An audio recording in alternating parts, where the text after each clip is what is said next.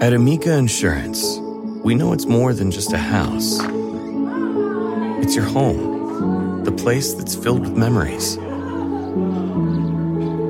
The early days of figuring it out to the later years of still figuring it out. For the place you've put down roots, trust Amica Home Insurance. Amica, empathy is our best policy. It was midnight when the bells of St. Michael's Church began pealing long and loud, ringing in 2014. And all across the city of Charleston, glasses clinked and revelers smooched, everybody wishing one another a grand and glorious new year, full of hope and promise. Of course, seasonal cheer was in short supply over at the Cannon Detention Center. It was lights out at the county jail where Aaron Wilkinson stared into the darkness above him and listened to the guttural sounds of the sleeping men around him and thought about the trial to come that might keep him behind bars for a long, long time. I guess I was kind of was kind of angry at, at God for, I mean, just feeling sorry for myself. In the weeks after his arrest, Aaron had clammed up. Instead of being rewarded for exposing a murder plot, federal prosecutors made it clear they wanted Aaron to get serious prison time for his role in the plot. He was going to go to trial like everybody else. If he wasn't looking at a gun found in his car, he wouldn't have said anything. Comments like that upset Aaron no end. So now, the way Aaron saw it, no immunity, no testimony. He'd recant, he told them. He'd say his earlier statements to detectives had been made while he was under the influence of heroin. If he revealed everything and still got a long sentence on the gun charge, just no, thought Aaron. He'd take his chances in front of a jury, thank you very much.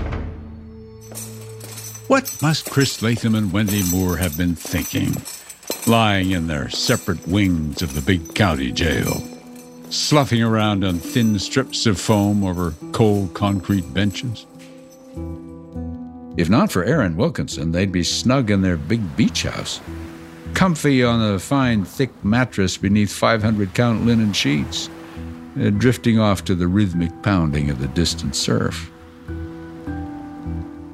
But no, here they were, a banker and his executive assistant, jailed like common criminals their reputations ruined, their future in doubt. In six weeks, they'd go on trial for plotting murder. Happy New Year? Oh no, hardly. In this episode, you'll hear from the former executive assistant, accused of being the plot's mastermind. It hurts my feelings sometimes, but if you know me, then you, you usually love me You'll hear from prosecutors convinced the banker was behind it. I think he felt like the laws that apply to people like Sam Yenawine and Aaron Wilkinson don't apply to, you know, rich bankers. You'll hear some argue that blame belonged to a dead man. If there was some sort of uh, criminal plot against Nancy Latham, it had to start and stop with Sam Yenawine. And you'll hear about the heart stopping moment because what happens in court isn't always what you might expect. I remember Chris kind of got this look on his face like, yeah, we're getting off. What was going on in here in your head? In my head, I thought, oh my gosh, this is not good. This is not good. I'm Keith Morrison, and this is episode five of Murder and Magnolias, a podcast from Dateline.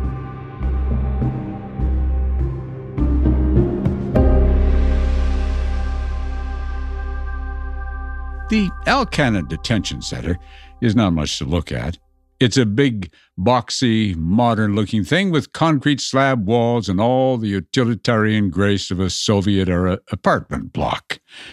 But then, people don't go there for the architecture. I went there to see Wendy Moore. The woman investigators claimed was at the center of a plot to kill the wife of her former lover, Chris Latham.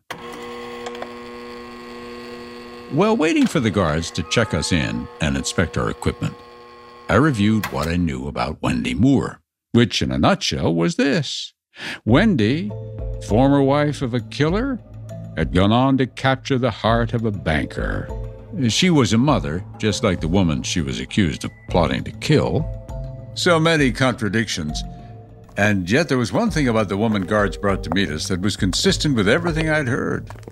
At 38, Wendy Moore looked like a cover girl. Long blonde hair, big blue eyes, a toothpaste commercial smile. Wearing a worn denim shirt and a sweater over her jail scrubs, she looked just like a soccer mom who'd popped into a Starbucks. But no, there was more to Wendy Moore than that. She was only happy to tell me. I've had a, a long, hard life. I say I lived 80 years in my 38, so it's it's been a long, long road. The road for Wendy Moore began in the Midwest, its tortured backstory familiar to all too many in this country. Teenage pregnancy, early marriage, early divorce, sexual abuse. As a kid, said Wendy, she was constantly being shuffled from one relative to the next, back and forth across state lines Ohio, Indiana, Kentucky. You're hopping around from town to town, school to school, Yeah. different people all the time. There's no stability whatsoever. Well, the only constant is God. He's the only one that never leaves. You tend to hear a lot of that sort of talk during jailhouse interviews, but Wendy was, said she was, uh, rather a special case. Her relationship with the Almighty, she told me, was long standing. I always joke and say a lot of kids had imaginary friends and I had Jesus. You know, like they'd play with their imaginary friends and I would talk to Jesus or play, you know. Guys, a lot of people get born again once they get inside a place like this. Yeah, no, I was in church my whole life. I was baptized when I was little, but then I redid it when I was 16 because I felt like I really knew what it meant then. Unlike her parents, said Wendy, she finished high school, was on her way to college too, but then she got sidetracked. Oops, I got pregnant. And your own beliefs would prevent you from ending Yeah. that pregnancy. Yeah, I would not do that. That's not something I was willing to do, but I also wasn't willing to fight with someone for 18 years. So when my boyfriend said he didn't want to be strapped with that, I said I'd do it on my own. She said she was living in a rented trailer when she met Sammy Yenawine. He was one of the local toughs in the trailer park, and he seemed to want to protect her. It's funny because in our first couple dates, like one of the things he said to me was, Well, you're such a good girl. And I was like, Well, yeah. And he says, I know I do something you don't like. And I was like, What? And he said, I smoke. And I said, Yeah, I don't like that. I had no idea he was talking about marijuana. And he didn't tell me after that either. Wendy said she didn't do drugs, didn't approve of Sammy doing drugs either. But soon she was pregnant with her second child. They got married. They moved to a slightly bigger trailer, this one mouse infested. And then Wendy got pregnant again. Number three. I said, Sam, we gotta move. We gotta get out of here. He said, You gotta get a job. I said, We have three little kids. I have a high school education and nothing else. What am I supposed to do? I said, I will barely make enough to pay for daycare. I'll probably owe the daycare money before I get my paycheck. A lot of young couples face that problem. But Sammy? Sammy had a solution that most husbands wouldn't consider. He said, Well, you could you could be a stripper, you could be an exotic dancer and you'd make a lot of money. And I was like, I was crushed. I was like, How could you love me and want me to do something like that? And he um he was like, Well, I mean, it'll get us out of here. And I said, Sam, that's a sin. You know, I, that's a sin. And he said, So is pride. And I said, So is pride. Well, he's got you there. Mm-hmm. he said, It's your selfish pride that's keeping us here. And so after weeks, you know, dealing with this and, and hearing over and over that I was sitting on a gold mine and I refused to use it. And it was my selfish pride that was keeping my family there. You look at your kids and you say, okay, I'll swallow my pride. How'd it feel to do that stuff? Horrible. You come from an abused background anyway. All you're doing every single time is re abusing yourself. That's awful. mind you, seemed to work for them. The Yenawines set up their new enterprise in an old two story house in Louisville. The family lived upstairs. The downstairs was all business. There was me and a couple other girls, and um, we just had high end clientele that would pay to come in for um, a private showing, you know, a private strip show. And whatever else. No, there was No? no sex. There was never any sex. Well, that's not what Aaron Wilkinson heard from Sammy himself. And it's not what Wendy's second husband, the one after Sammy, told Nancy Latham.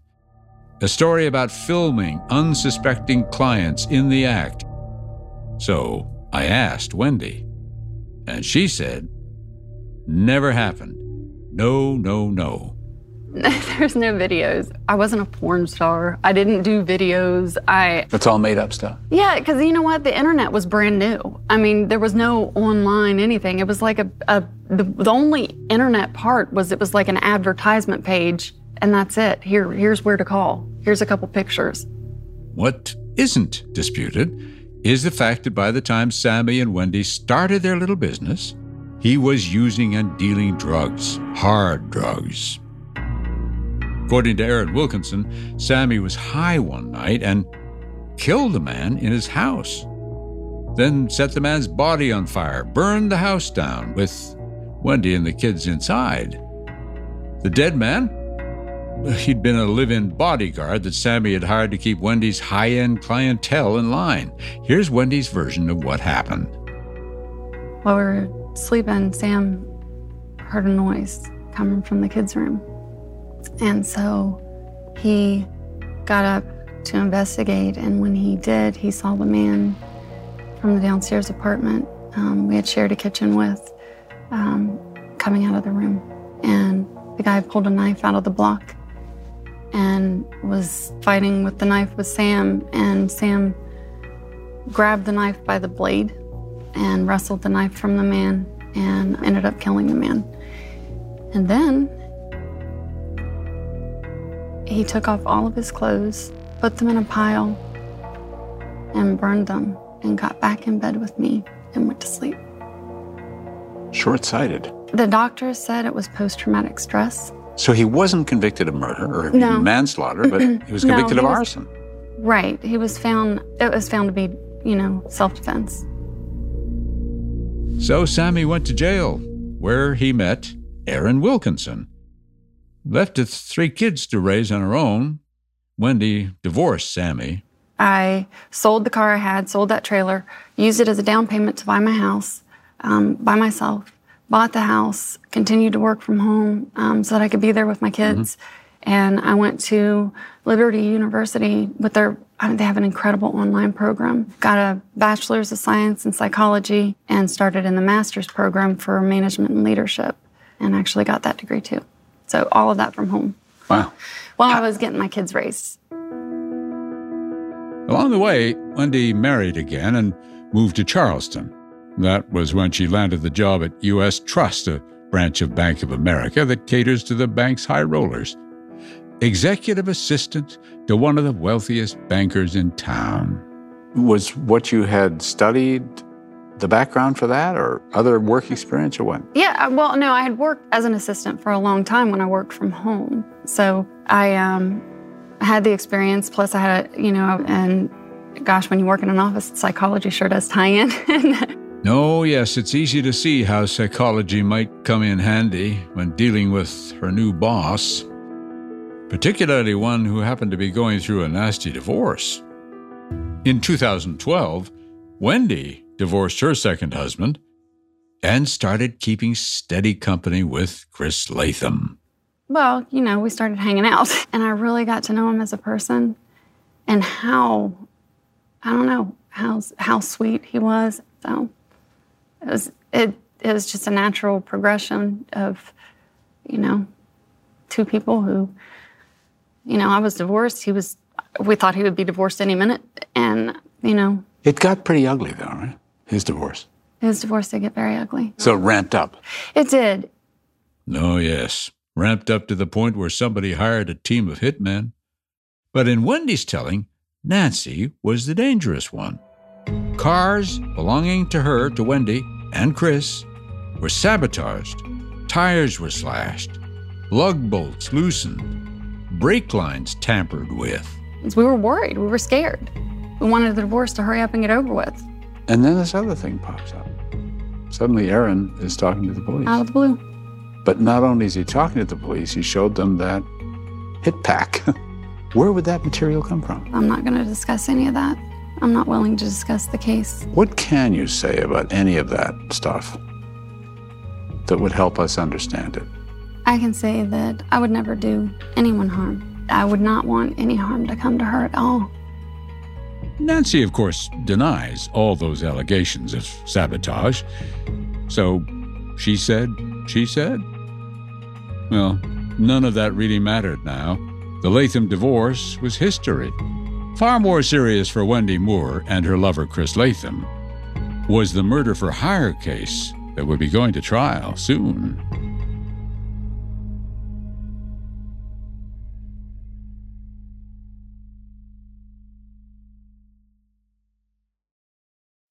At Amica Insurance, we know it's more than just a car. It's the two door coupe that was there for your first drive, the hatchback that took you cross country and back, and the minivan that tackles the weekly carpool. For the cars you couldn't live without, trust Amica Auto Insurance. Amica, empathy is our best policy. Hey guys, Willie Geist here, reminding you to check out the Sunday Sit Down podcast. On this week's episode, I get together with seven time Grammy winner Kacey Musgraves to talk about the inspiration for her new album, the process she uses to write those beautiful songs, and finding success while bucking convention in Nashville. You can get our conversation now for free wherever you download your podcasts.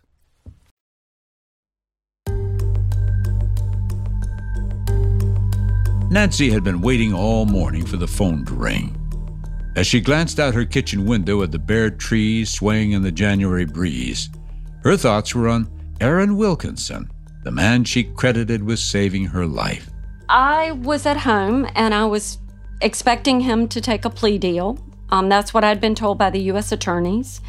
And they said, so you, you'll probably want to come down for that.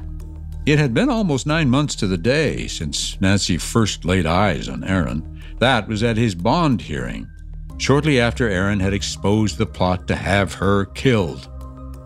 When she closed her eyes, she could still picture him standing before the judge. Shaved head and shackled, so tall he seemed to tower over his court appointed lawyer. And as he was turning to leave, I could see him searching the faces of everyone in the audience and landed on mine, and he mouthed the words, I'm sorry. And when he mouthed the words, I'm sorry, it was so palpable coming from him. I mean, I felt it. I felt that he was genuinely remorseful. Now Nancy got dressed for court again. This time, she hoped to watch a legal formality Aaron taking a plea deal. He'd spend time in prison, though somewhat less than he might have, and in exchange, he would agree to testify against Chris and Wendy. Their trial was less than a month away.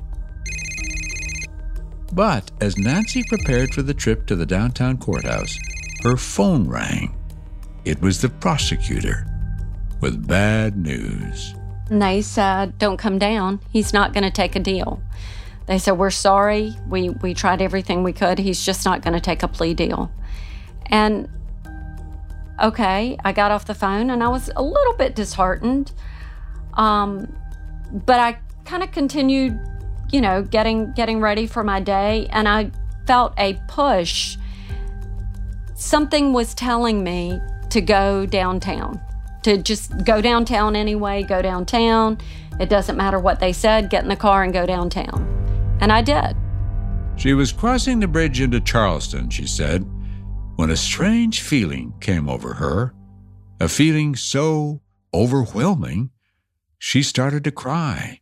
I was just sobbing. I just started sobbing. And I thought, oh my God, why why am I sobbing? And it wasn't a sad cry. It was just water pouring out of my eyes. And it hit me like a ton of bricks that the presence of God was in the car with me. And I know to some people that's going to sound like lunacy, but I felt the presence of God with me. Nancy Cannon had spent a lot of time at the federal courthouse over the past few months. So when she opened the front door, the guards at the metal detectors instantly knew who she was, they urged her to go home. But Nancy insisted on going to the courtroom anyway. It's where Aaron would have entered his plea. Would have, but wasn't going to now. The judge's clerk told Nancy she wouldn't be allowed in the courtroom. So she was led to a small anteroom across the hall. And there she waited. I had been there well over an hour, perhaps two, when there was a knock at the door. And the two U.S. attorneys on my case opened the door and they said, Anne, Aaron's attorney, would like to meet with you. And I said, Yeah, okay, yes, I'll do it. And they brought her in and she said, Miss Cannon, I would like to tell you what Aaron. And I said, No, no. Before you say anything to me, anything, I need you to know this. The very first time I saw Aaron in the courtroom, I saw him turn around and search the courtroom until he found me. And when he did, he mouthed the words, I'm sorry. And I said, in that moment, I felt that he truly was asking for my forgiveness, and I gave it to him. And I said, I don't care what the U.S. attorneys say. At the end of the day, Aaron saved my life. So if I can speak on behalf of him to the judge when it's time for his hearing or sentencing, even if he doesn't take the plea deal. I said, I'll do it. With that, the public defender left the room. And five minutes later, she returned with a message from Aaron. She said, Aaron's going to take the plea deal. He just wanted to know that you would forgive him. Isn't that something? It was awesome. And so Anne, myself, and the two U.S. attorneys, we're walking out into the hallway, and Anne looked at me and said, I know this is going to sound crazy, but I've never felt the presence of God in anything like I have in this moment. And I said, I know, I picked him up on the bridge and I brought him here. He's been with us the whole time.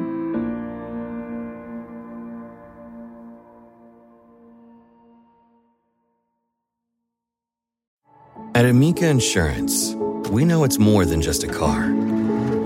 It's the two door coupe that was there for your first drive, the hatchback that took you cross country and back, the minivan that tackles the weekly carpool.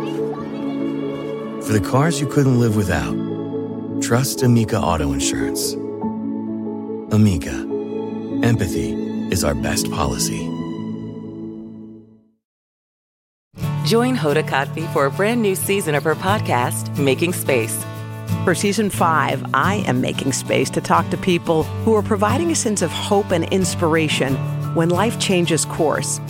Uplifting conversations with inspiring individuals like NFL legend Drew Brees, singer songwriter Ziggy Marley, and today's Show co anchor Savannah Guthrie as you have never heard her before. I found faith more viscerally not because the bad thing didn't happen, but because it did. I promise you, like me, will leave these conversations with some wisdom for your own journey, empowered and inspired to make space in your own life. New episodes of Making Space with Hoda Kotb are released every Wednesday. Listen now wherever you get your podcasts.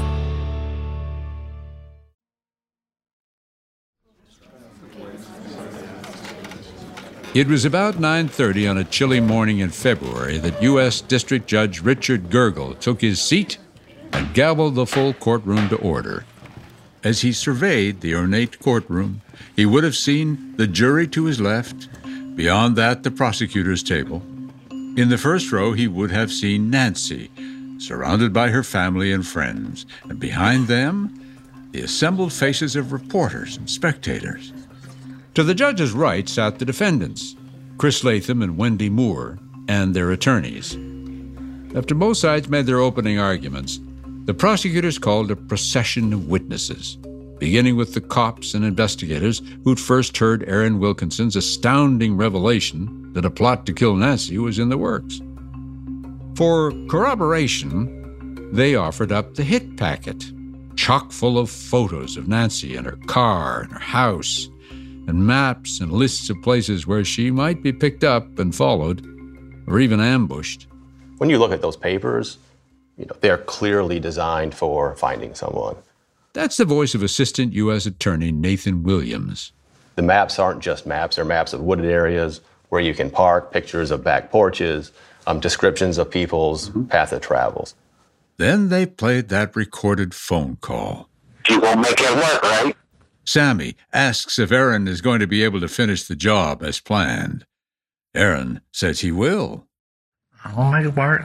I mean, they're, they're talking about getting rid of guns, um, how to kill someone, where it should happen. We had this hit packet, so if you look at those documents and listen to that phone call, it's clear there was a murder for hire going on.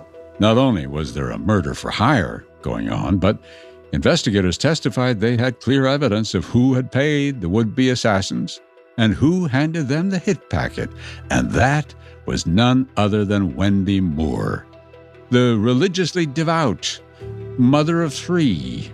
She'd rented a hotel room for Sam Yenawine. What was the best supporting evidence to show that Wendy was actually deeply involved in the plot? So she rents a hotel room. She purchases a drop phone, meaning a phone that has no subscriber information to it. And then she uses that phone exclusively to talk with um, Sam Yenawine. So there's constant communication with Sam Yenawine. Uh, she clearly had met with him several times. The phone tower information we had showed them meeting up in Sullivan's Island. Most damning of all, perhaps, was that printer logs at Bank of America showed much of the information in the hit packet had been searched for and printed from Wendy's computer. That hit packet is clearly on its face designed for this murder for hire. There's no way she prints that up for some other reasons. The case against Chris Latham rested in large part on his close relationship to Wendy. But in truth, the information on Nancy's movements and shopping habits, all that insider knowledge in the hit packet could only have come from Chris. The photos have been taken with his phone. We found on um, Latham's iPhone five pictures that he took um, secretly of his estranged wife Nancy at a, at a trespass hearing. That is federal prosecutor Rhett DeHart. She was sitting a couple of rows behind him, and he had pulled out his iPhone and over his shoulder Unbeknownst to her, he was taking secret pictures of her. The prosecutors argued that Chris took those photos because he wanted Wendy to have a fresh picture of Nancy to send to the hit team, which he thought was in town that day. For me, that was sort of an epiphany. And once we found those photos uh, on his iPhone of Nancy Latham, where it's clear she doesn't know she's being photographed, he's, he's doing it secretly. Um, for me, that removed any doubt that he was guilty. There was one other thing prosecutors wanted the jury to know. They had hours and hours of Chris and Wendy's phone calls, recorded in the months after she was arrested. Can't wait to ravish you when I get here. I can't wait either. It was through those calls that prosecutors learned Chris had arranged to pay the attorneys for both Wendy and her ex husband, Sammy, and bank records confirmed it. We had evidence that he had been not only paying for Wendy Moore's lawyer and coordinating payment for Yenawine's lawyer, but he was disguising the source of, of those funds. But the trial's star witness was, of course, Aaron Wilkinson, the man who'd revealed all to the police. We're going to Charleston to kill a woman Weeks earlier, Wilkinson had also been a defendant in the case. In the eyes of the prosecutors, just as guilty of conspiracy as Sammy and Wendy and Chris. He certainly was conspiring and involved in a murder for hire. Nathan Williams again. He talks about not wanting to do anything. You know, if that's true, he doesn't need to bring a gun to South Carolina. That hit packet should have been in the first dumpster he passed on his way out of Louisville. Aaron was a flawed witness, to be sure. He was an ex con, a drug addict, and a liar. But time and again, he insisted the core facts of his story were true. There had been a plot to kill Nancy. Wendy Moore had given Sammy Yenawine cash and a hit packet with detailed instructions. All of that had been independently corroborated by the feds. The evidence against Chris Latham and Wendy Moore and Aaron Wilkinson and Sam Yenawine is all physical evidence. Um, I don't think we ever asked the jury to convict anyone based on Aaron Wilkinson, but he was very good for furthering our investigation. Certainly, when he gave us that hit packet, that led us to the computer searches. Once Aaron Wilkinson finished his testimony, prosecutors called Nancy Cannon, the target of the murder plot, and her daughter Emily to the stand. Nancy was tearful as she described her disintegrating marriage and the months and months of terror after learning she'd been marked for death. Emily was stoic when she talked about her relationship with her father, both in the courtroom and later when she spoke with me. I think people are really capable of anything. That's the voice of Emily Latham.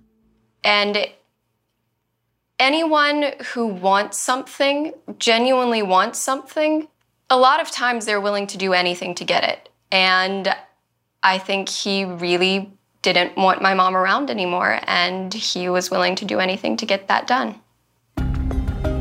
The defense did little to refute the physical evidence.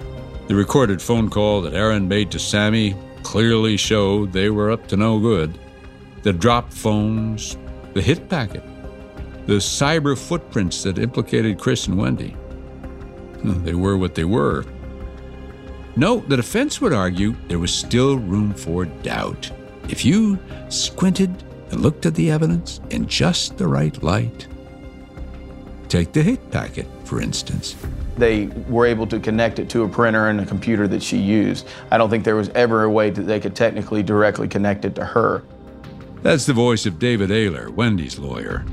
I mean, is there another meaning or is there another way that they're connected to something else? Because you never did see anything that came out through any of the testimony beyond, of course, Aaron Wilkinson's testimony that there was ever an actual murder plan. Possible? Eh, perhaps.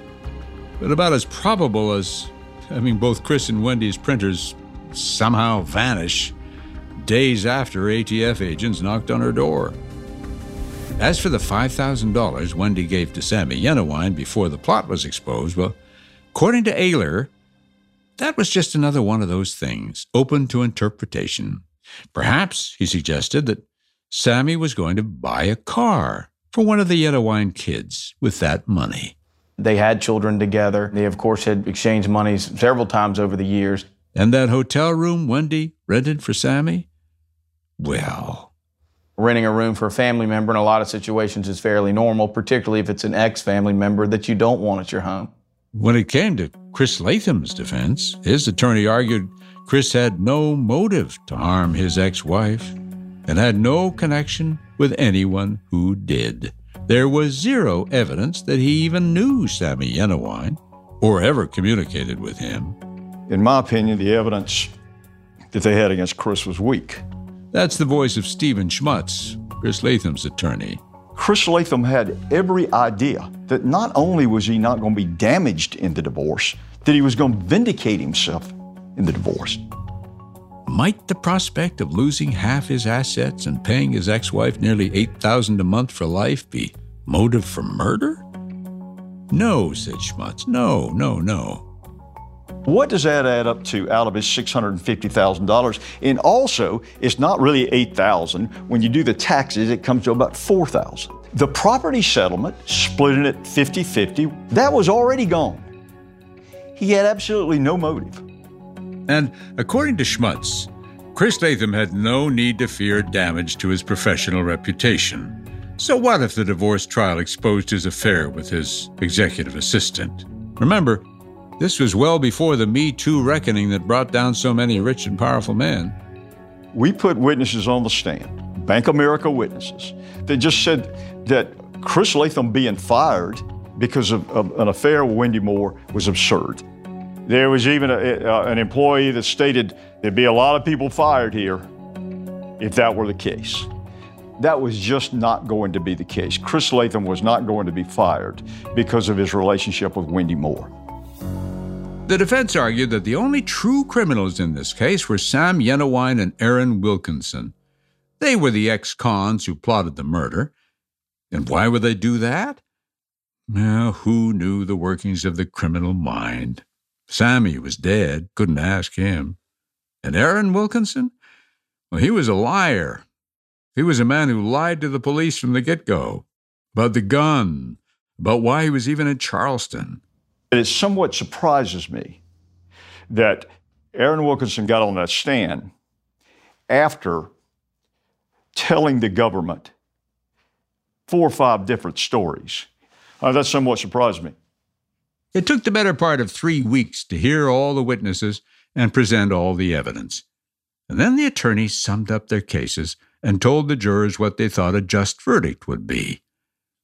And everyone in the courtroom, including Nancy Cannon, settled in for a long wait. Well, when it went to the jury, I felt quite confident. And the jury came back early on and asked the question Does the um, conspiracy have to meet every single criteria? And when they asked the judge, does a conspiracy have to meet every single criteria to be found guilty? I watched as Wendy turned around and smirked to her family, like, yeah, we're going to get off. They're not meeting all the criteria. And I remember Chris kind of got this look on his face, like, you know, it was kind of a, a little nod of his head and a little, yeah, we're getting off. What was going on in here in your head? I thought, oh my gosh, this is not good. This is not good. And we went back to the room, which was one floor below where we were huddling. And I just started sobbing profusely. I couldn't stop. I could not stop.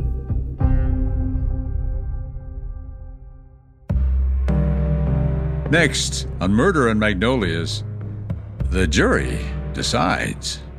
I think I was just worried, gosh, is there a chance that there could just be one holdout and we have to try this case over again? we couldn't understand why some of didn't feel the same way as the others felt.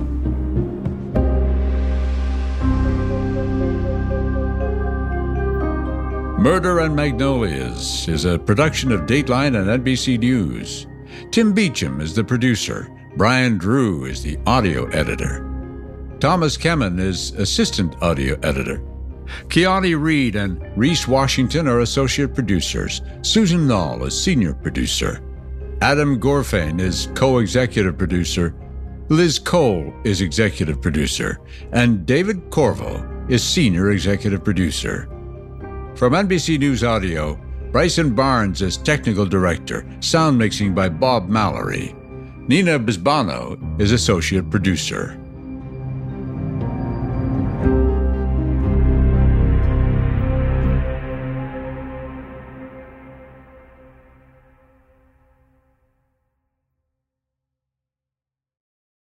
At Amica Insurance, we know it's more than just a car or a house. It's the four wheels that get you where you're going and the four walls that welcome you home. When you combine auto and home insurance with Amica, we'll help protect it all. And the more you cover, the more you can save. Amica, empathy is our best policy.